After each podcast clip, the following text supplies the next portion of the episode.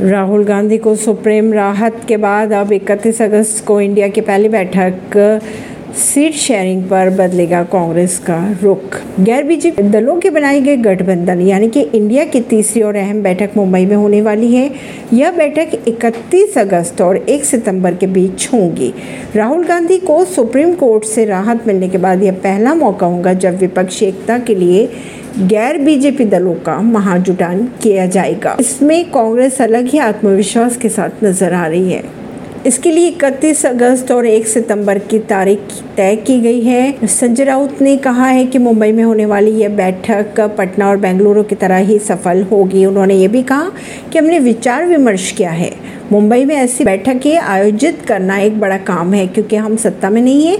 राहुल गांधी समेत पाँच सीएम और पूर्व सीएम शामिल होंगे। ऐसे में सुरक्षा पहलुओं को भी ध्यान रखा जाएगा। इस बैठक की अगर बात करें तो उद्धव ठाकरे करेंगे मेजबानी। ऐसी खबरों को जानने के लिए जुड़े रहिए जनता श्रेष्ठता पॉडकास्ट से। दिल्ली से।